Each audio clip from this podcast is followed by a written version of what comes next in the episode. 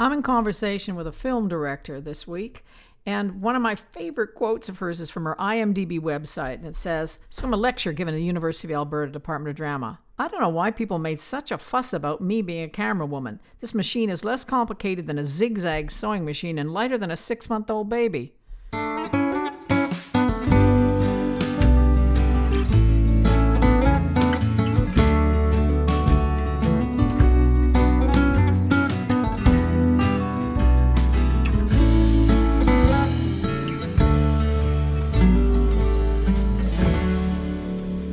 Welcome to Connie Calder's Table. I'm Connie Calder, and today I'm in conversation with Anne Wheeler.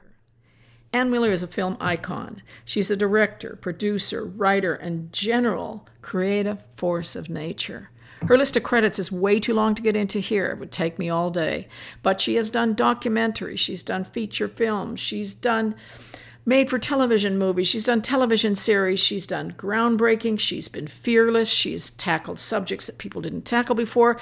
And a great many of those centered around women's stories and stories from Western Canada, two things she cares deeply about. She is the only woman to receive a Lifetime Achievement Award for her directing from the Directors Guild of Canada.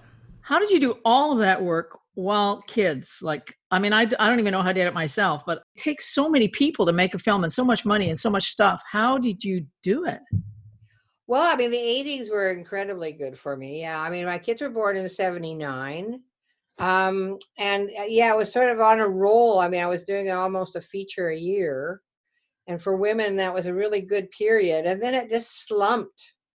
And huh. the 90s sort of, uh, made it really became very difficult to get a Canadian feature, and it still is incredibly difficult to get a Canadian feature. Made. Absolutely. Why is that? Why is that? Like, why can Australia and all those places and New Zealand make these amazing television or features or whatever that is, and Canada? Well, it's just we have this big brother right, you know, down south of us and it takes our audience. The best way to get to a canadian audience with films is to go through like the canadian the american network you know get american distributors and they'll get it to into canadian theaters and it, it, our distribution system is really really really uh, um, set against us really because the it's not like the music business where there were some quotas set and such right? Um yeah there were times when people like Flora MacDonald tried to get so that like 10% of the theaters were watch, you know, were showing Canadian movies, but we never got that leg up. And um, has and television so, changed that? Like, has television, like most people are watching some of the best film, I think now is happening yeah. on TV and series and things like that. Yeah. And I think a lot of us, I mean, I have, I got films in development right now, but the future of film and bringing people together in theaters, you know, everything right now is in in a state of flux. And uh, you know television hits this huge audience. So i've you know i've been really happy to be involved with you know beautiful series like anne with an e and and you know reaching millions of people all around the world. So that's great. But it is a huge you know when you go into when you go into television it's you know there's a lot of people that are in charge. I mean as an artist as a director you're much more um, a part of a huge team. There's a showrunner that runs the whole show from beginning to end. Um, your, your, involvement in casting and finding, you know, the locations and working on the script. It's it's much more collaboration and and you're much less involved than if you're making your own film. So it's a different, it's a whole different work, you know, style. Yeah. So how like you have I was thinking about you she's a broken she's down. broken down all these boundaries. She's broken broken ground for all of these women to come afterwards because you have to yeah. be a groundbreaker if there's no foundation whatever for your kind of storytelling and who you are and yeah. you have to like break ground and pour cement and you broke ground and poured cement a lot and the range of your work is unbelievable but there's a lot of women's stories in there oh yeah well there's a lot of the great thing about you know i've uh, been blessed because I mean women's stories have never been told. So you're telling stories that would be lost if you didn't tell them. And you have such a sense of purpose. And I think that sense of purpose really drives you and you know that it is helping to make a change and that you're part of a unified force that's trying to move this whole, you know, subject of women's stories, women's rights forward. But not only, you know, I also sort of a lot of my films had to do with being uh, in Western Canada, away from the center, uh, rural people, people who don't get a lot of access to, uh, you know, federal Stories. funding and stories and such. That way they don't get their stories told. So um, I either was telling my own stories or pe- telling stories for people that I felt that uh, they wanted me to be their storyteller, you know. Absolutely. You did some really amazing, interesting things that, uh, like, to me felt totally new. I didn't realize you'd done the first three ones of Da Vinci Inquest, which is one of those amazing shows. Like, just yeah, and that was, you know, those that was a wonderful, wonderful series with a really, you know, excited uh, initiator, and gave us a lot of liberty. And we tried really a lot of things with the camera work, and then going right down into East Vancouver and kind of keep ourselves low, low profile and use the real life down there and put our actors in there with radio mics and have long 500 millimeter lenses, you know, following them through this maze of action and just capture the life down there. It was just a fabulous series to be a part of. And I did the first three, uh, which were was a very, you know, based on true files. I spent time with the coroner. I had lots of prep time. Um, and it was, you know, it really was an exciting project. Now you don't get that you know everything has changed since we did series like da vinci's as a director you don't get that prep time and that time to really immerse yourself in the in the subject but that was that was really probably the most exciting sort of television i might have ever done you know it was years ahead of its time too and the way you made it look and the way that whole uh, the, the kind of what what now you see more of now than you did back then but back then it was so new yeah well the hand the, the hand the operator of the camera Yeah. was always in charge and able to instinctually move with the action because we couldn't choreograph it really you know solidify the choreography we had to just I hope that the cameraman would have the instincts, and sometimes I would be with right beside the cameraman, going swish to the left, you know, widen out, go up. We were on jibs, hand jibs, so it was like being a on the end of a teeter totter. You go right down into the, you know, a real detail, and then you go up and get an aerial with it, right? So you really were sort of like a, you know, a, a, an eye on what was happening from any angle, very, very flexible. And the, what and gave you the idea to work like that like what where did that idea come from? well, I was working with a wonderful guy, David Frazee, who is now a fabulous director himself. But the two of us just sort of said, well, how can we do this? How can we get right down in here? How can we uh, react to what's happening and not, you know, that's the only way we're going to be able to be in this real, real kind of, you know, environment is to react to it, and not try to control it in any way. that's So but he that's he, was fa- fabulous, and of course, uh, uh, uh, of course, you know the sh- Chris Haddock, the showrunner, he wanted it to have that life. I'd done a show with him called Mother Trucker, which was Yeah. on a fabulous woman who became a vice, you know, president of the Teamsters Union because she she got political because her kid was in an accident and she got stonewalled uh, for medical uh, assistance to help her her son get better. Anyways, I was so I'd I'd uh, I'd work you know um, sort of in that area in that arena of issue driven uh, drama based on true stories, and that that's what really makes it exciting because you know that it, it's a coming from a true story. that's what's that's what's motivated a lot of your work hasn't it Yeah, I love. I, I you know I've got a series of um, I, I got a book of short stories coming out in the fall, wow and is there um, anything you don't do? Is like, is there anything like? I, don't tell me you knit. If you tell me you knit, I'm going to stab myself right now. I never could put those zippers in either. I've never been able to sew a thing. no, but you like you write, you create, you yeah, you produce, you. I mean, you have done everything in this, and yet you came from mathematics. Well, I can't math degree. You're really using that math degree. I do actually. It really made you focus and stick with the problem, you know, until it was figured out and it's either right or it's wrong. So you, you know, you can't kind of uh, bubble it. But um, I really, you know, I always wanted to. I was in theater in high school, and I went to the Banff School of Fine Arts on a theater scholarship Oh, wow. 16. I really, was sort of you know into the arts from the very early beginning, but but um, my, my my parents were very conservative, and uh, and so I went promised to take something practical at university, and then you know, the reason I took math Did you disappoint your parents? Yeah, Join were- the crowd. They were, they were very worried about me. They really thought I got off the rails when I when I I, I you know I um I, I took math really because there was no papers and there was no labs. And so if you went to the math classes and you understood what was going on, really you had a lot more free time than most students. And then I did so I did a lot of musicals. I did a lot You're of the only person I know that said they would take math because it's easier. Well, I, I, yeah, I, I guess I was lucky that way because I, I, you know, I, I did find math sort of just to be sort of like a game, like a puzzle. It was sort of, you know, if you went, I did too. I college, like math. Yeah. You know, i- then you had all this time. So I mean, I did a lot of music and theater. I put my, I, I did um, children's theater every every summer uh, with a traveling theater troupe to put myself through math, isn't it? Usually we do the other way around, but uh, yeah. So I, I I did arts to put myself through science, and uh,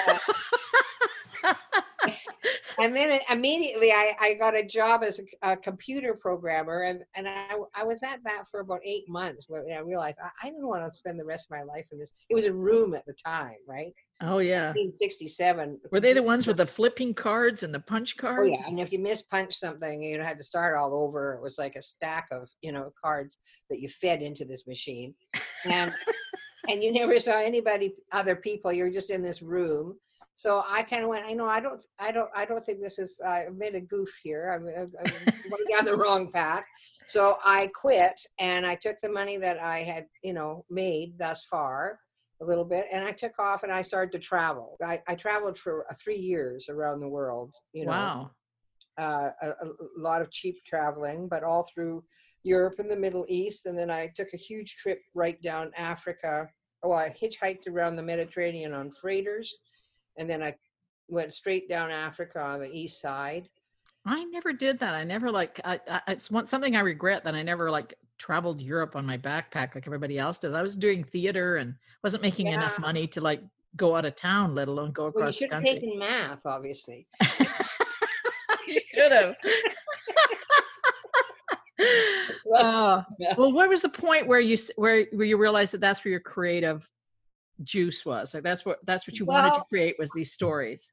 Yeah, I mean, I was a high school band teacher for a year and a half, and Little known and- facts. yeah and uh and I- think it was while i was away you know it was while i was far away from canada i miss canada when i talked about canada this passion would eh, you know emerge in me and i got terribly homesick and i came home and and chance would be that i bumped into some old friends from university who were wanting to put uh, do a documentary. They wanted a female on camera interviewer and they and basically the day after i landed they said you want to try doing this? I, I think you'd be good at it. So i went and did this little interviewing job with them and they had an opportunities for youth grant. And um and i just started kind of working with them and i applied for my own opportunities for youth uh, grant and i got enough money to make four one minute videos on how to brush your teeth the beginning, the small but important profound small, beginnings, telling an important story that no one has told before. yeah, exactly, exactly. So, and it was funny. Those they were little public service commercials. They played for years and years. It was- Wow. It had a whole bunch of people just smiling one after the other, and none of them had teeth. And then it just said at the end, "When you smile, it's great to have your teeth along. Take care of them." Wow, always. And you know what? Like you have I think you've won every award that you can win in this country and several in others. But the one that really impressed me was that you were the first woman to win a lifetime achievement from the Canadian Film Directors. Yeah. that it somehow that stunned me and also just made me feel fabulous. at the same time that that you're the first. I wish there were a thousand more, but if it's going to be the first, I'm glad it's you. I don't think American Woman has won one yet, or British. I, I Are you uh, kidding me? for for directing? Yeah, I the Guild in the Britain. I looked it up because I, when somebody said that to me, I looked it up. I, I looked in Britain, and the Directors Guild had given a woman a lifetime achievement award, but she was a, a, a not. She was like a designer or something. She wasn't a director. So I, Are I you the first ever? I don't know. I can't find anyone who has one because you. I guess. I guess it. You know, it's dictated by the fact that you have to have been doing it for a long time. I directed my first film in '72. Wow. So how do you go like you you write, you direct, you produce, uh, you've done it all. You're like a one-stop shop. What gets you I'm thinking about creativity and film. It's such a different set of skills that needed to either one of those jobs, both creative. Like a director has to be really creative, but it has organizing, you got this crew, you got everything. A writer is a solitary thing alone. And then the producer is another whole thing altogether because you're probably producing your own work and dealing with people and all of the organization and all of that. I, I mean, I, I, I applaud it. I think it's amazing. And I think that's why you did such powerful work and so many interesting things because you could have control over many of the parts of it. Well, I think you know I was I was lucky that I started in Edmonton because we were far enough from the center, and we had to we had to think uh, you know it out for ourselves, and it gave us a lot of liberty on how to you know we figured things out as we went along, and we had so many stories that. Uh, you know the the national press was not paying any attention to you know so we wanted to talk about the environment and the you know the indigenous uh, peoples and the and the women's shelters and all of all of these things that were happening around us that nobody else was you know we, there was no competition basically so if, uh, i know i was with a co-op for what was a collective uh, we formed a company but there was kind of and that whole gang? And yeah yeah so we did you know we did a lot of films together and it, we would just rotate the you know the roles if i took sound the next time i might be on camera and the next time i would write the next time i would edit and we rotated these roles and we were together for about six years and then what an started- amazing way to learn. it was and we shared this sense of purpose right i mean we were all doing it because not that we wanted to become filmmakers because we thought that was really groovy but we thought well we thought this was the most uh, powerful tool, you know, and uh, if we wanted to say something, we had to learn how to do it. So we shared that, and uh, you know, a few people had some training. I had training in music, which sort of got me into it. You know, I, I was able to sort of, you know, contribute. But basically, we all ta- taught each other because there was no film school. And then after five or six years, we start to all kind of peel off because some people really, you know, wanted to have more steady job or like to write or like to edit, you know, and we all, Chose one of the two, yeah. yeah, and all went our separate ways. But you chose to do a lot, choose to do it all. Well, mostly write and direct and produce. Yeah, I, I, I didn't. I, What else haven't is there? A lot of. well, I, well, see, right, only write and direct and produce. Like I wasn't doing craft services. Although there were a couple of times when I did bring muffins for the crew, right? well, I don't know. Have you seen Chi by any chance? I haven't, no. Oh, well, you might want to watch that. That, that I did uh, that about eight years ago, and um, and I actually, my husband and I and a friend, we went with Babs Chula. I don't know if you ever met uh, uh, an actor called Babs Chula. Anyway, she wanted to go to India, so I picked up a camera, and I literally, we actually all. It felt like I was back in 1972 because we were all shooting and taking sound and doing everything and and uh, went to Kerala, which is in southern India, and made this film. It's with uh, the National Film Board if you ever want to pick it up. Okay, I'm gonna definitely look at that. I was Yeah. thinking too about one of the films that I saw many years ago was Loyalties, and what a startling film that was. Tantoo Cardinal, who's done very well, but just Yeah, one, uh, first time I'd ever seen that subject raised in any way, let alone that way on camera, dealing with child child abuse. You know, basically. That came out of So a, a- series of films I was going to do for the film board on uh, sexual child abuse and how to you know h- how as an adult you should react to the child and, and help them get through it. And then i'd been working with sharon riis wonderful sharon riis. Yeah. and um and sh- she and i decided we wanted to do a feature together so we kind of came together with with this kind of um, material i'd been going through for the last year and her living in lac la biche and she said oh you know this was a strange couple that came and went and and we, so we just Ah, you know started to weave these two sort of stories together and she wrote that most wonderful wonderful script yeah. Very Fantastic. just stunning. Yeah. yeah The image that l- in my mind is the wife trying to braid her hair to look younger. Like, I don't know. There's like some moments in that that were just like, oh, like Uh, yeah. unforgettable. Yeah, and you know, and sadly, sadly, sadly, a lot of 35 millimeter films, the whole transition from 35 to digital happened so fast that a lot of them um, didn't get transferred, and now most of the labs that handle 35 millimeter are gone.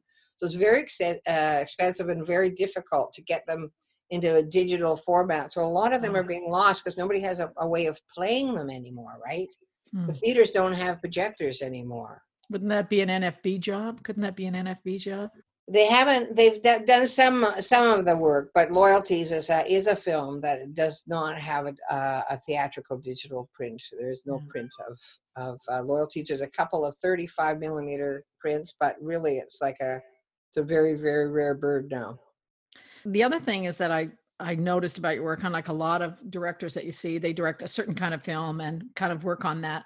You have directed everything from groundbreaking films to television things to romantic movies to uh, documentaries and the, the the couple that you did for your parents' stories too is just you know bye bye blues and all of that stuff is very different again and documentaries like you really have such a broad range as a director producer writer why do you think that is what is does it all interest you is anything more fun than the other or are you just testing yourself or I don't know. I, I don't know why. Why do some of us just have a need to put stuff out? You know, to I don't know. It's like growing old. It's interesting. Like I, I keep looking at the old tree in my uh, my yard, and it's over 300 years old. I have this huge tree in my backyard, and every year it keeps putting out new branches, new leaves. You know, and I think, well, there's much to learn from it. You know, you got old. You people are under your. You, you provide shade for people under under your big, broad, strong arms, and you and you never cease to reach for the the light. You know, 300 years you've been here. Every year you come out, and that's what keeps you alive, and that's what keeps me alive. It's just continuing to learn and be curious and I haven't questioned it except that, you know, I know without it, I would probably become terribly depressed if I wasn't doing something creative. And I'm not sure it always needs to be film, but um, because I'm getting a little tired of the four o'clock wake up calls and the 16 to 18 hour days.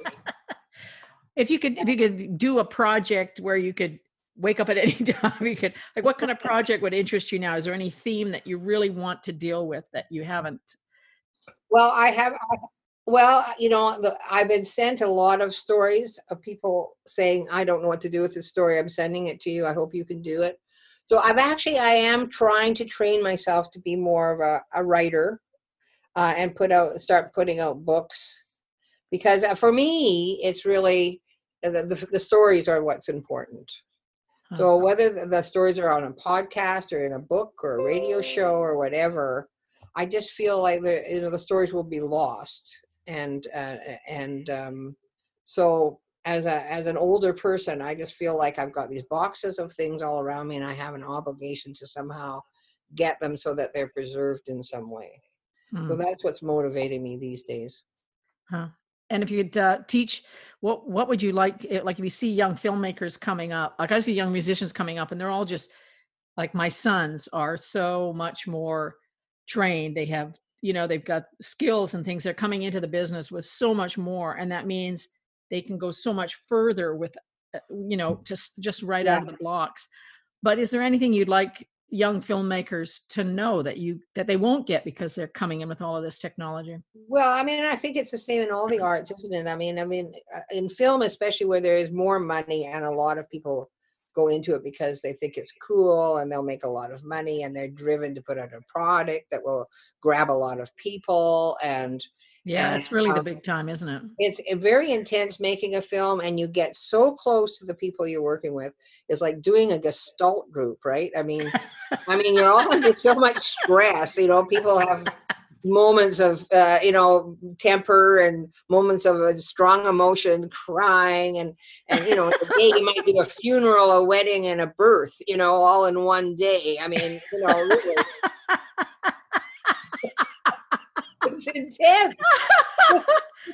but then, you know, wrap.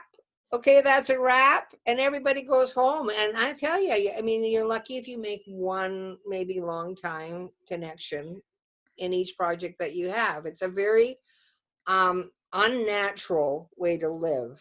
You know, hmm. because so close to all these people, and then they all disperse and go and you know go make another cluster to make another film so I, I mean, I think you have to really take care of of of making sure that you have people in your life that that are there not because of what you're doing or that they you know mm.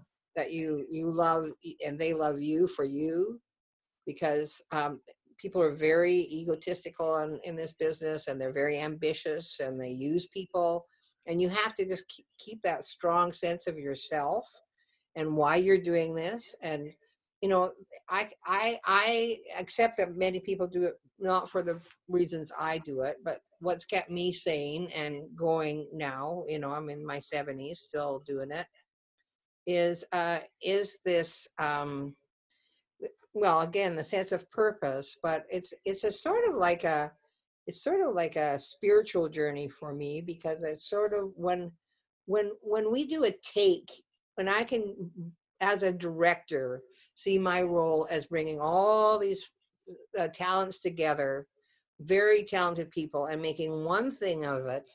And when we do that take, for instance, and we've uh, rehearsed it and we know what we're going for, and we all know when we got it. Mm. And we hmm. were all together. We were all right there in the moment. Nothing else mattered everything the camera the lights the sound the performances everything worked together it's sort of like a group you know moment that um you never you're creating forget. you're creating magic I, you know it's the magic of it it's the magic you know of the all shows are like that together. too like performances are like that too there's there's an ephemeral quality even if it's being taped or recorded there's an ephemeral quality that's that's magic i call it magic yeah yeah no it's magic and and and people come and go and go, gee, I, I've never been on a on a on a on a set before where you had that feeling that the director was actually reaching for this um, euphoria, you know, it, because a lot of stuff, you know, there's so much action stuff and effect stuff now. You know, yeah. I just just want to keep doing the human stuff. What happens between us? What keeps you know our our uh, our souls alive and us connected because uh, there's getting less and less of that like i i say no to i've said no to a lot of projects over the last 10 years just because I, I, I can't imagine myself directing people that are acting to a green screen, for instance, right? Yeah.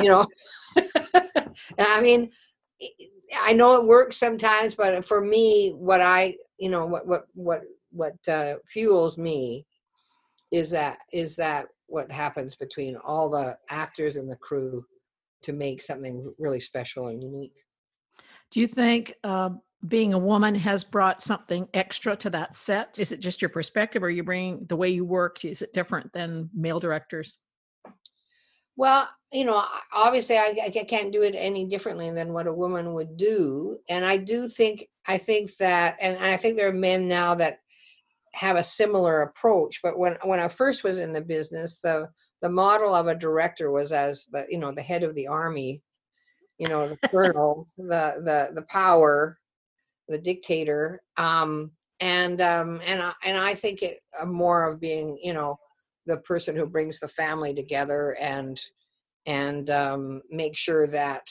everybody goes away feeling like they did their best hmm. on that show. You know that they were really able to do what they had hoped they would do. You told a story through your father's diaries, which I think is really startling to that you would be able to do that. And then you told your mother's story too, both of which are incredibly dramatic, interesting stories. Mm-hmm. Did you hear those stories growing up? Is it that what made you want to tell stories? Uh, well, I had a, we had a couple of really great storytellers in our, our our family, which who I adored, and I was close to my aunt, who was a, a real yarn giver, you know. Um, but I think uh, with my father's story, you know, that being a documentary, um, it was kind of a pilgrimage because he died when I was young. So it was my attempt to get to know him. And so, it's such know, an amazing story. Like, oh. yeah. So, I mean, I was very motivated. And I was about 30, 32 when I did it. And that was the time at which he had been a prisoner of war and he had left small children behind and I had small children. And so it was the perfect time. And I really hadn't been aware of his story to great extent because it was an unspeakable, unspeakable subject in my house. You you never referred to it in any way. Mm-hmm. And uh, and so when he passed, I was in high school, um, and you know, was another ten years before I actually read his diary that he'd left behind, and I was already into film, so uh, I didn't really know how to attack it because it was, you know, the story, the main story takes place in Taiwan, which was Formosa at the time, and it was just so huge, and mm-hmm. and not something like the National Film Board had ever done before. And in fact, they couldn't do it entirely because uh, Taiwan at the time, you know, didn't have diplomatic relationships with Canada, so I couldn't take money from the film board to go back to the camp where he was. But yeah, I, I mean, I was personally motivated to get to know who he was. I took men with me that had been with him. I went and found found them through Christmas, old Christmas cards and such all over England and Hong Kong, and uh, tried to get a sense of who my dad was. I'm actually going to try to write some of that down in the mm. next little while. And with my mother, I had found with documentary, there's a wall that you hit, and you're going to tell the truth, and you can't go beyond anything you do not know. Yeah, so, especially when they're personal, right?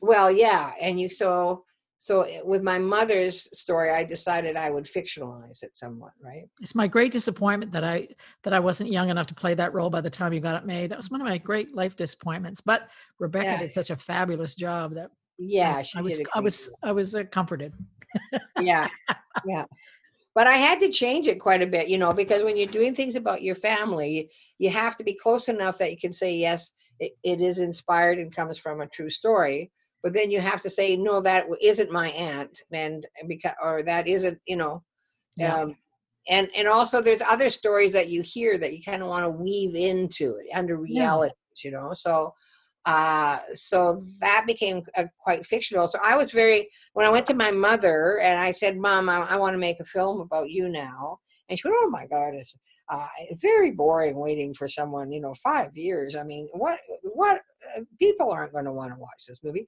You better kind of dress it up, you know, spice it up a little bit, make it interesting.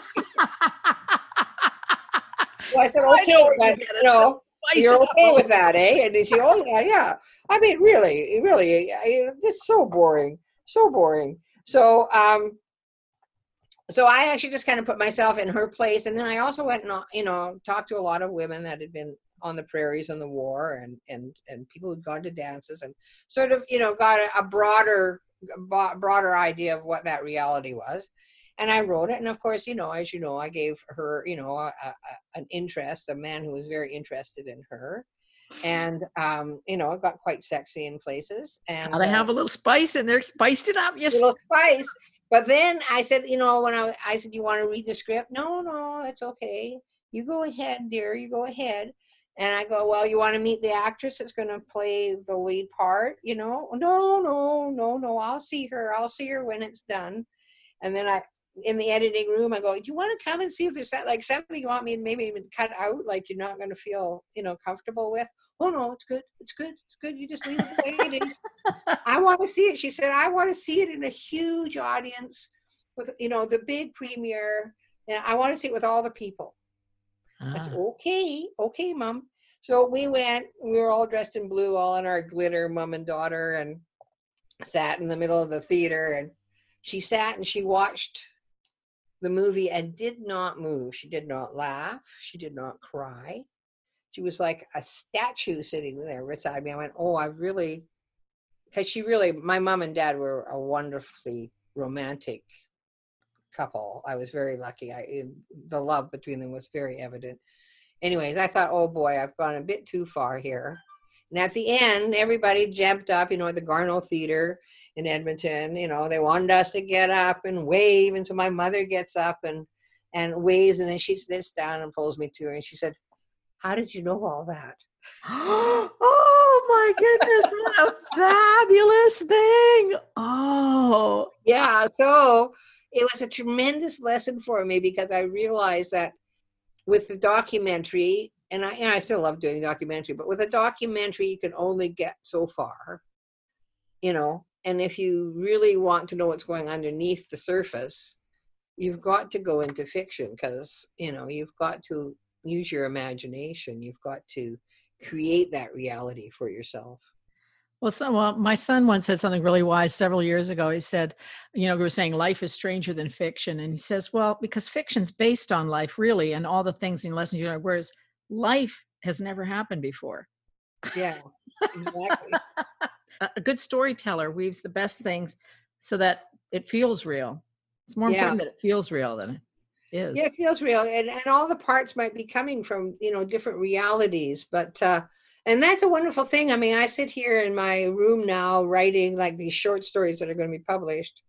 Uh, you know, getting right inside each character and run, you know, running the, the the story through that person and running the story through my head through that person, and you know, there's a, a lot of alone time.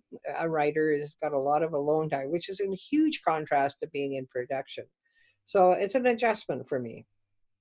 Is it okay?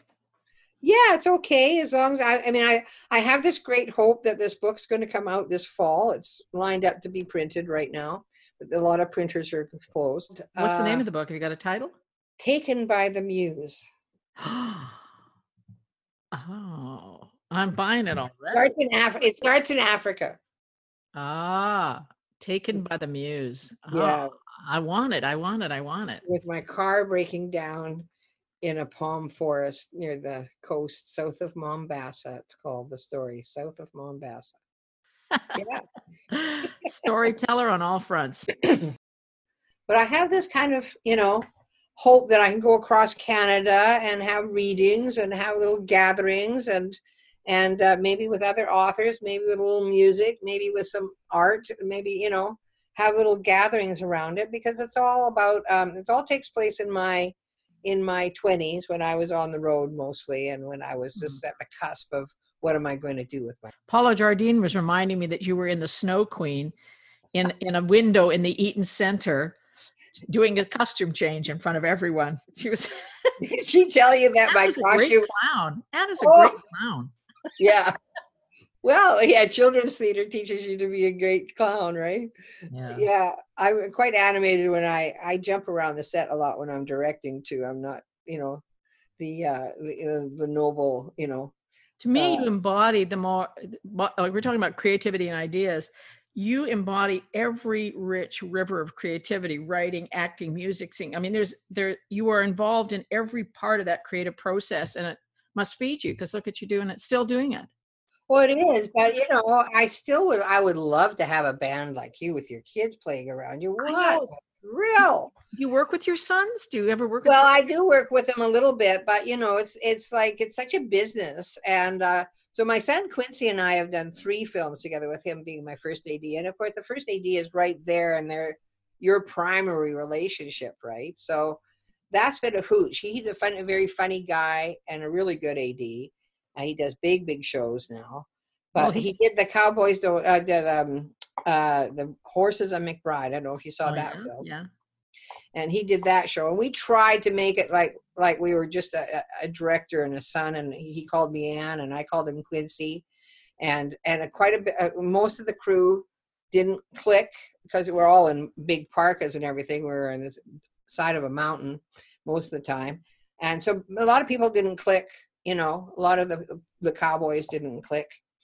And then one day I had to take a little whiz, and I had to go off the beaten track and the snow was 12 feet deep and i i stepped off the path and i boom i went down. I disappeared from the world. I went right down. And he turned around and went mom? Of course the whole crew kind of walked turned turned and went what did he just say